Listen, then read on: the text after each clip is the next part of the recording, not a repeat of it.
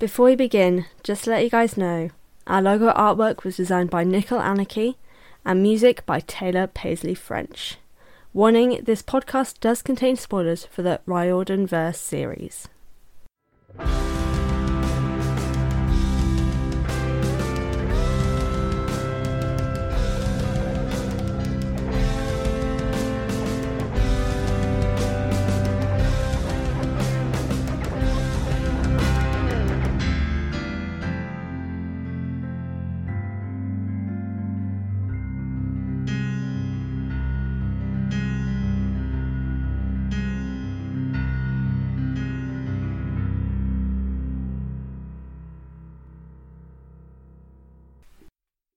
Hello, everyone, and welcome to the Best Damn Camp, Riordanverse read along and analysis podcast that sets out to read all the books by Rick Riordan in timeline order. I'm your host, Fran, and welcome back to the show. Again, just to make sure everyone is aware, in the episode notes for this and subsequent episodes, there will be links to help support the Black Lives Matter movement and also now links to help support trans lives matter as well due to the the current things that have been happening in uh, America, the UK now as well. Uh, the author who shall not be named no longer, uh, causing issues and a resurgence in hate against the trans community. Um, so new links will be added to help support uh, the trans community as well, just so that they are not forgotten because Black Lives Matter, but also Black Trans Lives Matters and Trans Lives Matters. And I want you guys to know that this is a safe space for all of you. Um, and of course, just want to put that out. So, yes, all links in the episode show notes um, and also linked on all of our social media. So, you can see a more extensive list on there. Um, but to carry on, so you guys can have your escapism, which is needed in these times as always. Today we are continuing with our timeline journey with the next chapters of The Sea of Monsters. Chapter 9 I Have the Worst Family Reunion Ever, and Chapter 10 We Hitch a Ride with Dead Confederates. Well, that's untimely with this current situation. That's unfortunate, isn't it? Oh my goodness. Is it actually called that? But I don't know why I'm questioning it now. For some reason, I yeah no, that is. Considering what happened in the chapter, I I was slightly surprised because that that isn't made aware of in this in that chapter. But whatever. Anyway, as always, I've got my points to focus on. So today we've got characters and just generally what I thought of it. I know not really that much to talk about today, but these are very character focused chapters for me. So it was many mainly characters I was discussing at this point. But to begin, here is the synopsis. Evil cruise ship equals Nazi boy Luke on a quest for power with belittling and daddy issues galore. With escape easily made, questions of how easy it was come about before donuts cause a Hades lot more of problems with poison shooting hydras.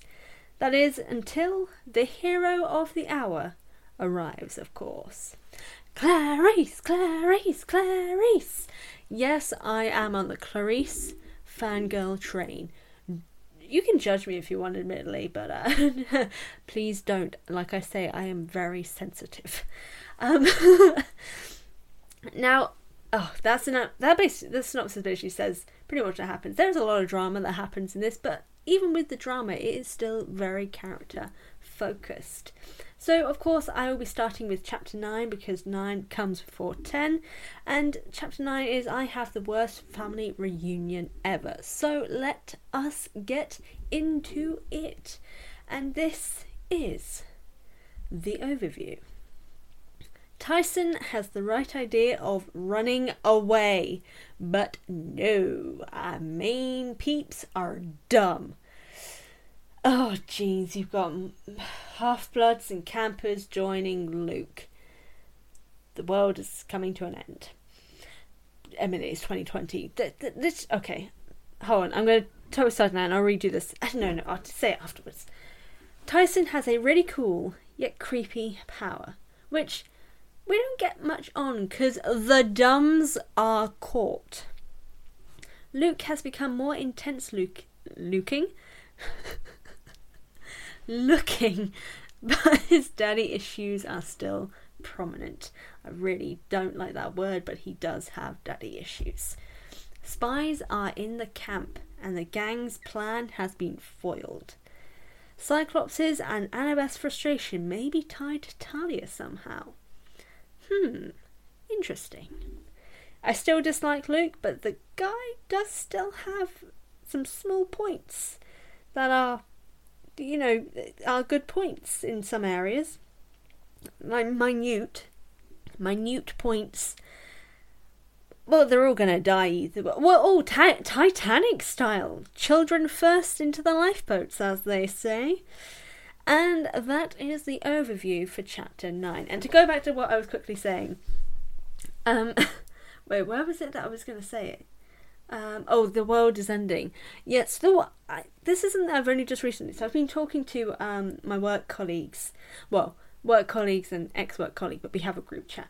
I don't know why I'm over-explaining this, but it, it's a thing now.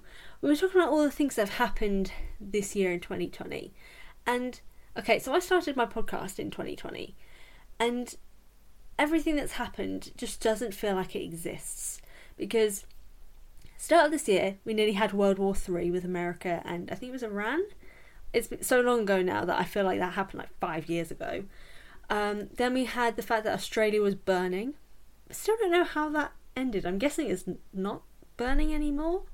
I hope it's not. Australia, I hope you guys are alright. Um, then after that, we had obviously the whole pandemic stuff coming in. Uh, we've obviously now got the the whole Black Lives Matter movement, uh, the the resurgence of uh, trans lives and trans people being demonized by high pe- high people. Yeah, no, they must be high because they're so ridiculous. Um, people in high positions, the fact that they are now having rights removed in the US and it's also coming over here in the UK. Um, but yeah. So basically, all this thing it's just like it's it's June, and it feels like everything that's happened so far should be over the expanse of like a five year period. Like everything that's happened shouldn't have been able to happen in six months. it's crazy, and it's just it feels like the world is ending. And my colleague Kat told me, according to the Mayan calendar, I think you know when the whole thing in 2012, when everyone was like, "Yeah, the world is meant to die, uh, end, not die." Well, technically die if it's going to end. The world is meant to end in 2012. Apparently, the the calendar was like off, like they a couple years had been missed or something like that. So technically, actually, 2020 is actually when the world is going to end, and it makes so much sense because the world literally feels like it's ending. and it's only June. I just, I, it's, it's crazy. It is crazy. The gods have gone wild. That's literally the only way I can like comprehend what is happening in this world. Now, the pantheon gods are truly real, and they've decided to screw with us all. um, that's literally the only thing that makes sense right now. Um, but to get back, obviously, to the main point of this podcast, and that is, well, kind of what I was just doing there. Putting all the blame on the pantheon gods because they do mess up a lot and they have caused a lot of problems. And um, the main problem that has been caused is in the form of the first character I will be looking into for this chapter 9, and that is Luke Castellan. I've just realised, I don't know if I've pointed this out in a previous episode, I probably have, but I found out a little while ago from a friend that I play D and D with that I actually said Luke's last name for so long wrong. I keep I've added an extra L, I think, I, and I used to say Castellian. Oh no, I added an extra I. I did the same with Rick's last name as well. I don't know where these extra I's come from, but apparently they're a thing that I do. Um, yeah, so I now know how to say his name properly, which is good when we're t- 23 episodes in. I think this is the first time I've said his last name in a while as well, actually. So you guys probably didn't even realise. Well, some of you did, but you guys have not told me. but uh, I appreciate my friend who told me that it was uh, I was saying it wrong because it's always good to say things correctly. anyway, yes, Luke Castellan. And it, this chapter was really interesting when it came to his character, really, just because there's just kind of there's just so much that happens for him and so much we learn about him in this chapter. This is the first time we are seeing him in the flesh since the Lightning Thief and everything that happened in the Lightning Thief. And we're kind of getting more of an in depth idea as to kind of what his plans are and where he is in terms of everything that is occurring. And yes, okay, the daddy issues I do have to bring up because obviously that is a big thing. It's not like his only reason, but it was like the catalyst of what led to him doing everything that he's doing. So yeah, the the daddy issues and the intensity of them are revealed, but also like really more of an insight into what led to him turning away from the gods is shown here and it's that he feels betrayed and abandoned by his father, almost like his dad turned his back on him. And when Percy says, "No, I don't think he did," because like he told us to come on this cruise ship and that he he hadn't given up on you and that he still believes in you or whatever, whatever he says. Um, so to have Percy basically tell him, "Oh, you know, your your dad does care about you. That's why we're here." Is even more of an insult, I would say. Like, this is kind of further proof that the only time that his dad seemingly actually cares about him is when he is defying him. His dad probably would have continued to ignore him if he hadn't have turned against him and the gods. And that's true, really. Like, seriously, can we actually say that Hermes clearly did care about Luke before this because as we know there's been no interaction. Like none of the gods have interactions or have spoken with their kids except for probably cl- when they claim them. That's the only interaction they've had. So to then say that not only has his dad communicated with Percy a kid who only a year or so ago discovered he was a demigod and yes a demigod of one of the most powerful gods not only did he only speak to him but he spoke to him saying, Yes, no, clearly I care about my son. Um, and I, I want you to be able to go and save him because I haven't given up on him. Is just more proof. Like, to me, that's just like his dad cares more about telling another kid that the gods are good than he actually cares about going to speak to his actual son. Like, if Hermes cared, why hasn't he gone to Luke? And that's a, that's a good question. I don't know if that is what Luke was actually thinking. If I I kind of just assume because it makes sense. Like you would think that you've just heard that your your the parent that abandoned you has spoken to another kid saying, "Oh no, I do care," and you yourself haven't heard it. You are going to feel hurt and frustrated and angry about that. And the whole abandonment side of things, it, it's just proven by the fact that an unclaimed demigod, Chris Rodriguez, is on the ship with Luke and probably others as well. And the fact that there is someone at the camp who is spying for Luke. This clearly isn't an uncommon feeling. There are many, many demigods who feel this way. And like we saw in the pre- previous book, Percy understands it. He, but he's loyal to his dad. He's lo- his loyalty is his everything and it's unyielding. Whereas others feel betrayed more than anything, which means that they are easily turned against their parents because they kind of already were against their parents because this parent didn't give a dang about them. Like they they were abandoned by this godly parent and yet expected to pray to them, to give them offerings and do all these things for them without ever receiving a single ounce of gratitude or care or even like a, a kind word from them. They'd occasionally get claimed, and that was it.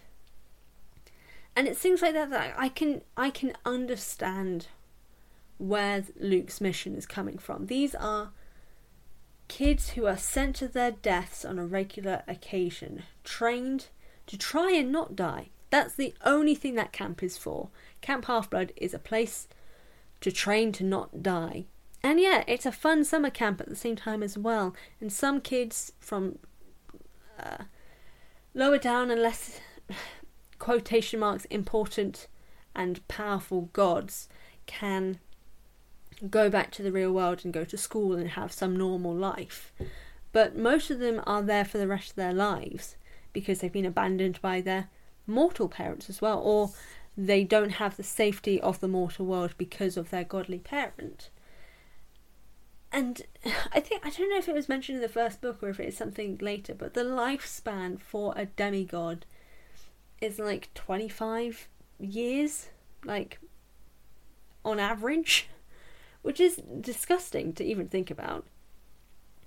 So it's no wonder this resentment and anger has been built up within this group of kids. It's I don't know how to d- compare it other than like the whole oh, I don't really want to compare it to this book, but the whole thing of when Snape in Harry Potter discovers that Dumbledore has basically been raising Harry to die at Voldemort's hand so Voldemort can die. That's kind of how the demigods are. They're being raised to fight monsters for their godly parents with the high chance that they will 100% die.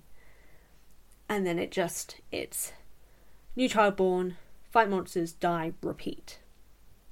That's just their cycle of living. And it's horrible. And so Luke going and joining Kronos and the Titans and helping the Titan Lord rise is this moment like what we see here is that he is in basically probably what would be like the king's suite, I guess.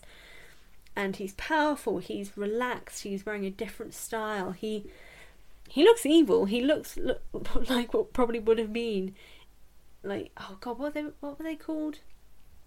The sort of the troops of kids who were like trained to be Nazis as children.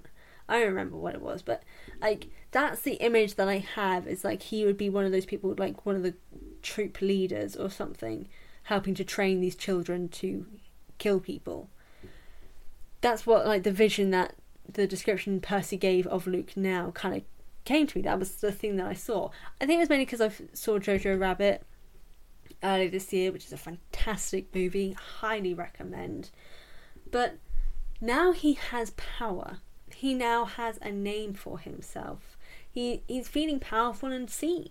He has people following him and looking up to him in a way that I'm guessing he probably felt he didn't have because like he mentioned in The Lightning Thief, he people pitied him for his injury and possibly even hated him because the reason no quests happened was because he got injured. So his, like I said, his resentment and anger have built. But now he has, in a way, everything he wanted. He has power. He's no longer known as a son of Hermes or Hermes' son. He is Luke. Just Luke. But not just that, at the same time, he is also pretty much the right hand man to Kronos. And all of that comes with a title and a status. These monsters look up to him, they follow his orders. These monsters he has been trained to kill. He now has power over.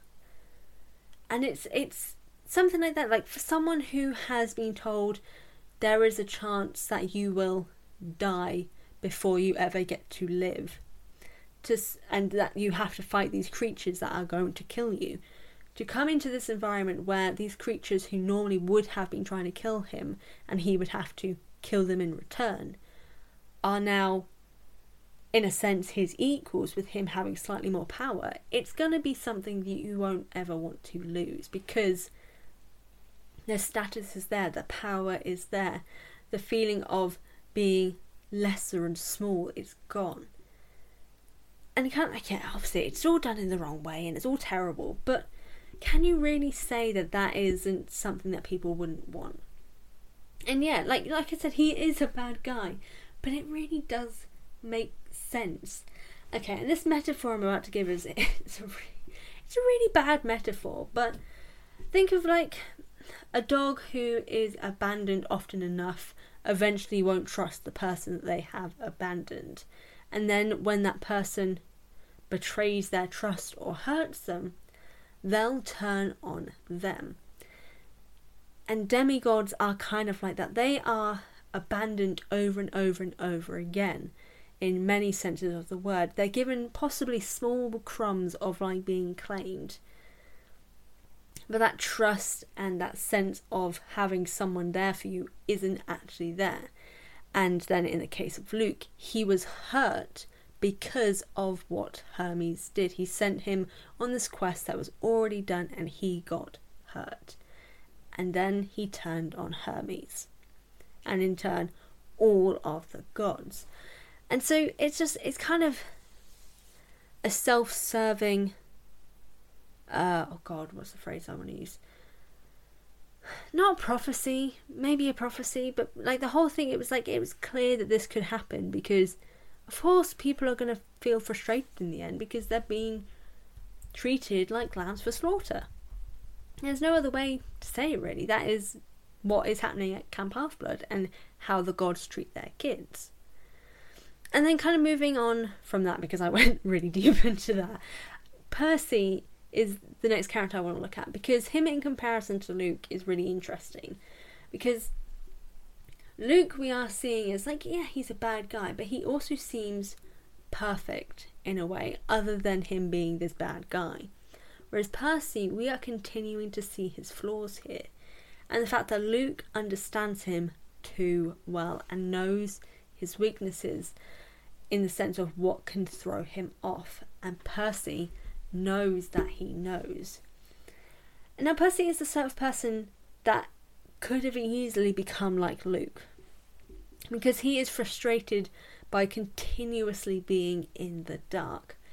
But there, in, there, there, there isn't anything he can actually do about that. But to know that Luke knows his fate, and yet Percy can't know and doesn't know, is frustrating to him, even if he won't admit it. And Luke is using that to his advantage. And I think it's interesting to see these different sides of the spectrum. Luke is someone who has had that happen where he's not known, he's been left in the dark, he's been left abandoned for years, and it's turned him bitter and angry and turned him against the gods. Whereas Percy, yes, he, he hasn't been that way for many years because he's only been a demigod knowingly for over a year. But he has the similar traits to Luke in that sense, and the possibilities of him easily turning against the gods if something else goes against him. So it's interesting, in a way, seeing from Percy's perspective in a different way what probably could have led to Luke becoming who he is now.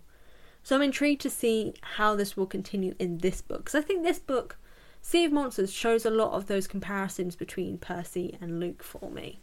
Um, which is interesting because I like when villains and the protagonist slash hero have these reflective moments of their personalities and actions because it, it shows why they are rivals in a sense, and that's the case for Percy and Luke for me.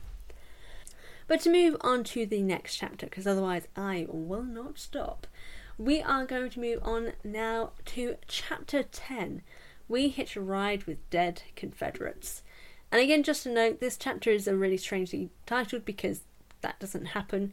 We know which boat it is at the end, but we don't actually know there are dead Confederates on it until the next chapter. So, uh, interesting, but okay. but to carry on, this is the overview for chapter 10. Our new trio escape to a secluded den of ye olde days. Annabeth and Percy have a moment about Talia and Luke. We nearly learn the secrets until the donuts enter the chat. Monsters equals capitalism. And honestly, yes. And this is again why Tyson shouldn't be here. Eh. Well, we got ourselves a Hydra. Don't. Oh, damn it, Percy! I spy with my little eye a little bit of teamwork. Clarisse is here to save the day. Y'all better thank her or I'ma throw hands. And that is the overview for Chapter 10 We Hitch a Ride with Dead Confederates. It feels weird to say that last word, and, admit, and I'm not even from the US, but I know what it means, and it's. Here. And that is the overview for Chapter 10.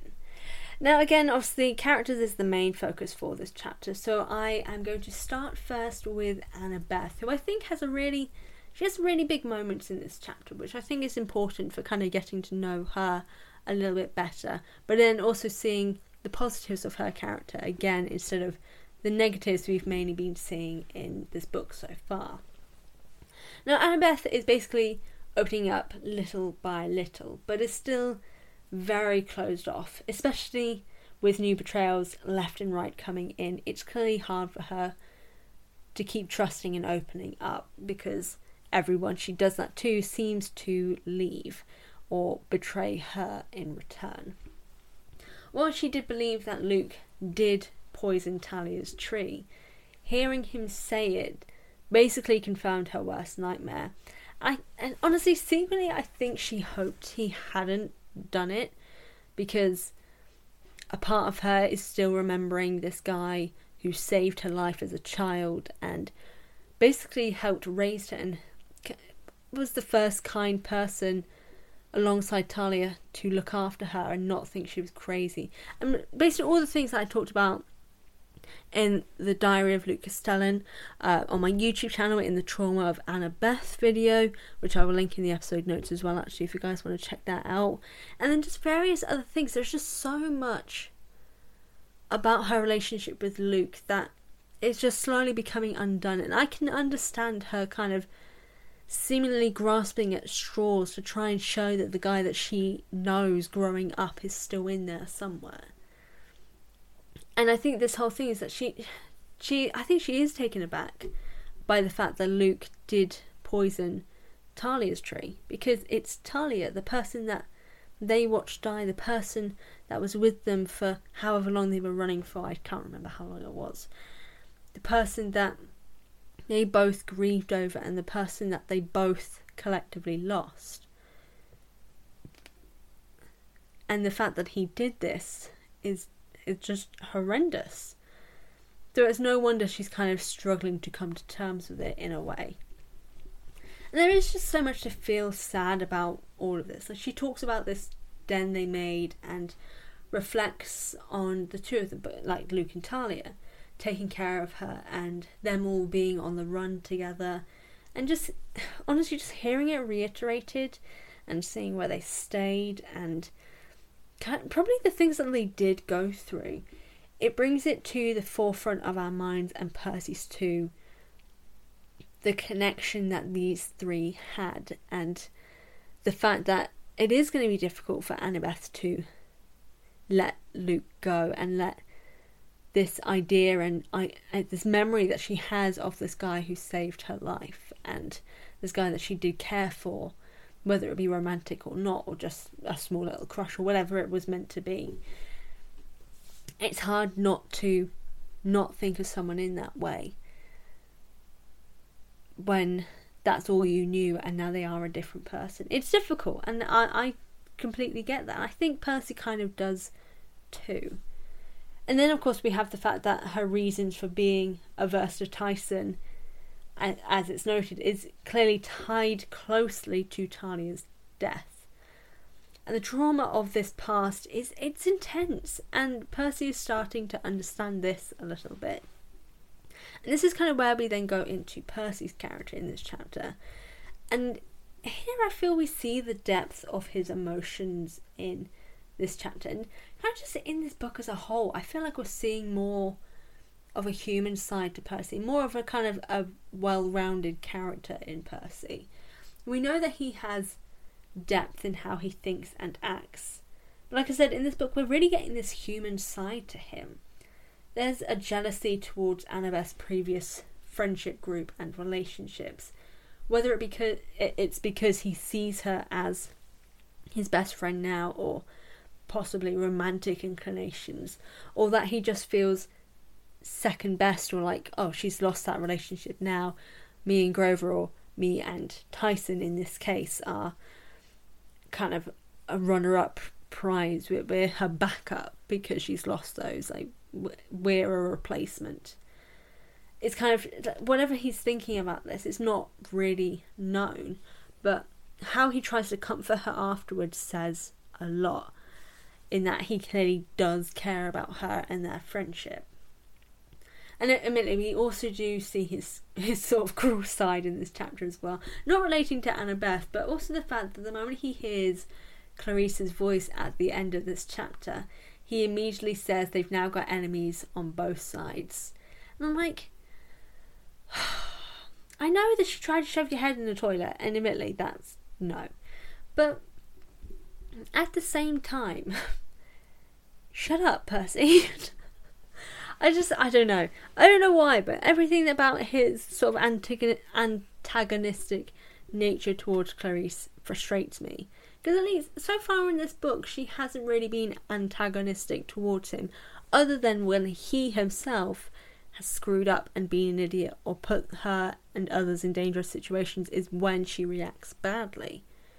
So I don't get where this nature. I don't get where this is coming from.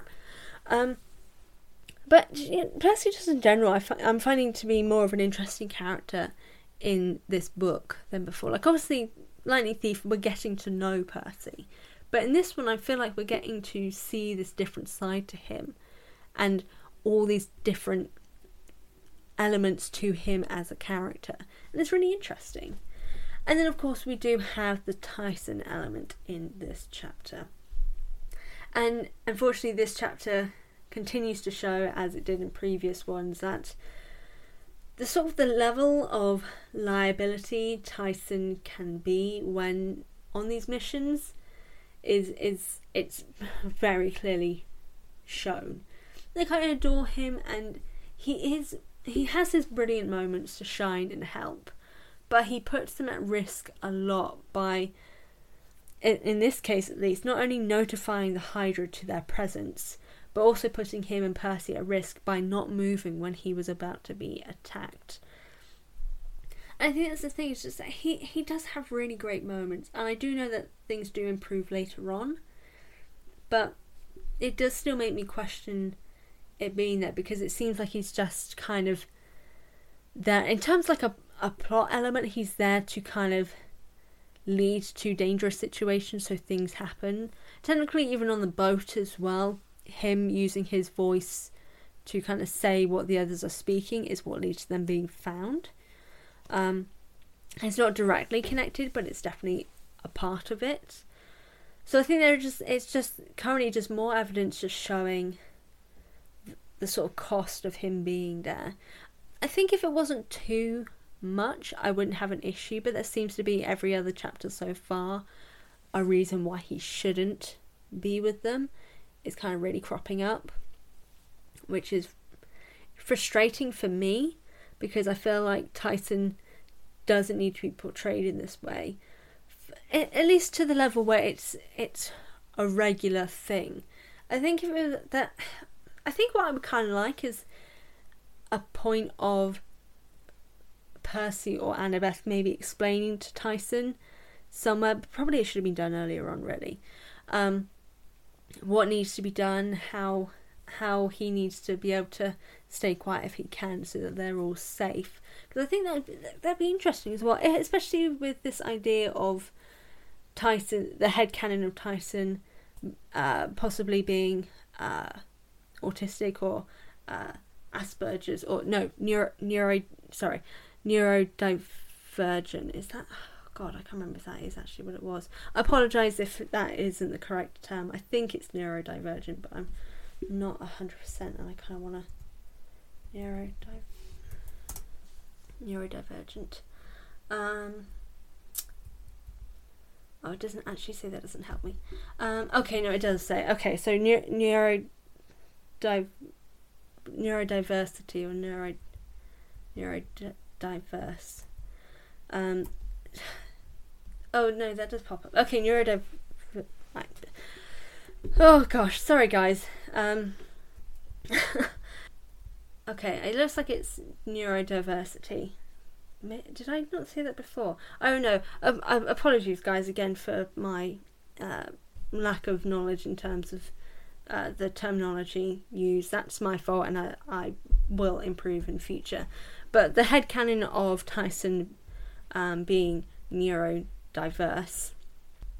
could possibly work in that because I know from what I've seen slash heard, um, the areas to help uh, a child who is neurodiverse understand or, or someone who is neurodiverse to understand is to take the time to explain. I know obviously Percy is a kid himself, so it's going to be difficult for a kid to be able to explain to another kid, possibly, I don't know. But I think it would have been something that would have been interesting and useful to have, which can help Tyson understand the situation. Because I think the whole thing is Tyson knows that they are in dangerous situations, but it's not being fully explained to him to the level that I think it needs to be explained. I don't know. I, what do you guys think? Do you think uh, at some point there should have been an element of Percy or Annabeth? Probably Annabeth, really. I know that she's being difficult currently, but I think something like that could have been a redeemable feature for her actually if she explained to Tyson this situation. Um, but yeah, I, I think it would have been interesting slash important for that to have been included. Them having a, a discussion or a, a, quick discussion if necessary to not bog down with exposition, but something like that to explain the severity. Um, and it kind of gives the author, uh, the author, the reader, a sort of thing of this is a dangerous situation we are going to, going into. Be aware. So I think it'd be an interesting thing to include. Um, anyway, moving on. Sorry, that went slightly off topic.